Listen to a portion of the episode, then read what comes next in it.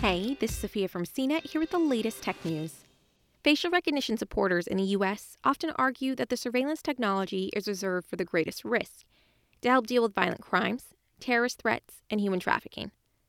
And while it's still often used for petty crimes like shoplifting, stealing $12 worth of goods, or selling $50 worth of drugs, its use in the US still looks tame compared with how widely deployed facial recognition has been in China. China's facial recognition system logs nearly every single citizen in the country, with a vast network of cameras across the country. A database leak in 2019 gave a glimpse of how pervasive China's surveillance tools are, with more than 6.8 million records from a single day, taken from cameras positioned around hotels, parks, tourism spots, and mosques, logging details on people as young as nine days old.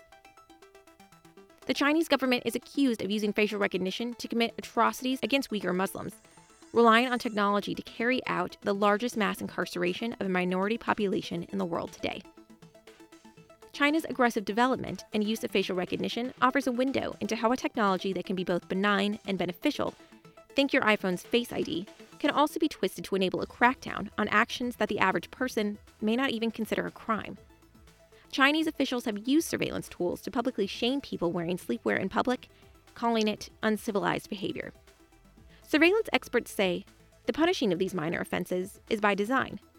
The threat of public humiliation through facial recognition helps Chinese officials direct over a billion people toward what it considers acceptable behavior, from what you wear to how you cross the street.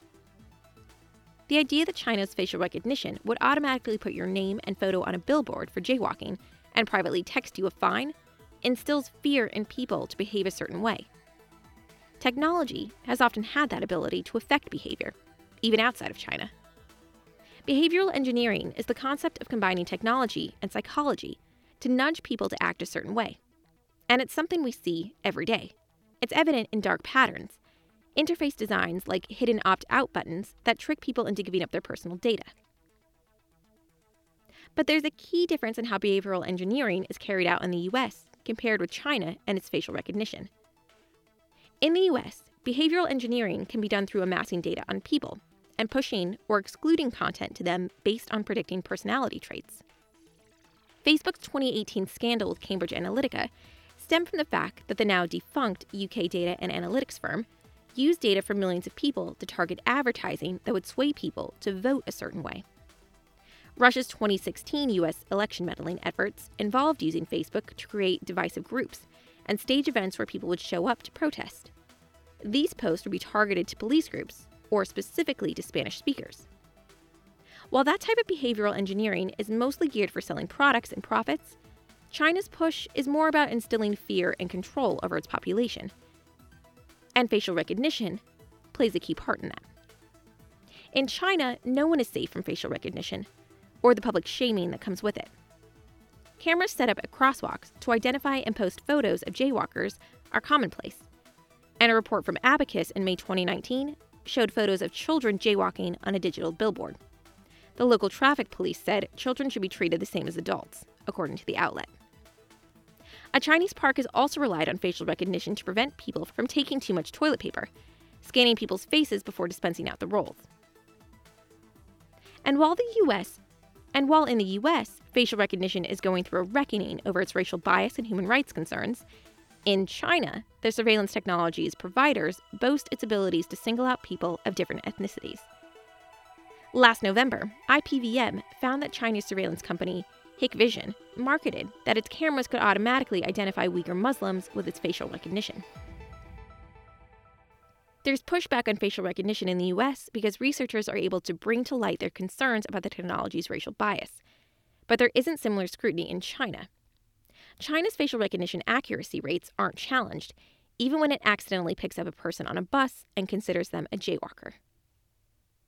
US lawmakers say China's model of facial recognition, from its oppressive surveillance of Uyghur Muslims to its everyday grip over a population of 1.4 billion people, also poses a concern for the international community.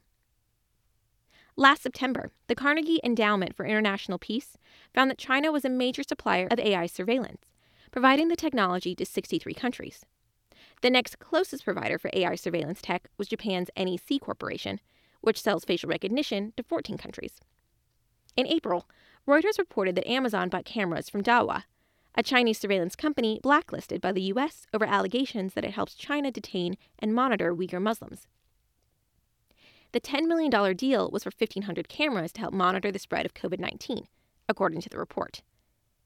In the senator's letter on March 11th, they raised issues about China's influence on how facial recognition should be used when it's the technology's top exporter. Facial recognition is often a subsidiary for U.S. tech giants, like Amazon's Rekognition or Microsoft. But in China, there are multiple companies already dominating the industry. The country's acceptance of a surveillance state allows facial recognition providers to push forward with the technology, even for the most trivial uses. With that level of influence, there's concerns that China's model of how to use facial recognition as a widespread network designed for public shaming and control could spread to the rest of the world.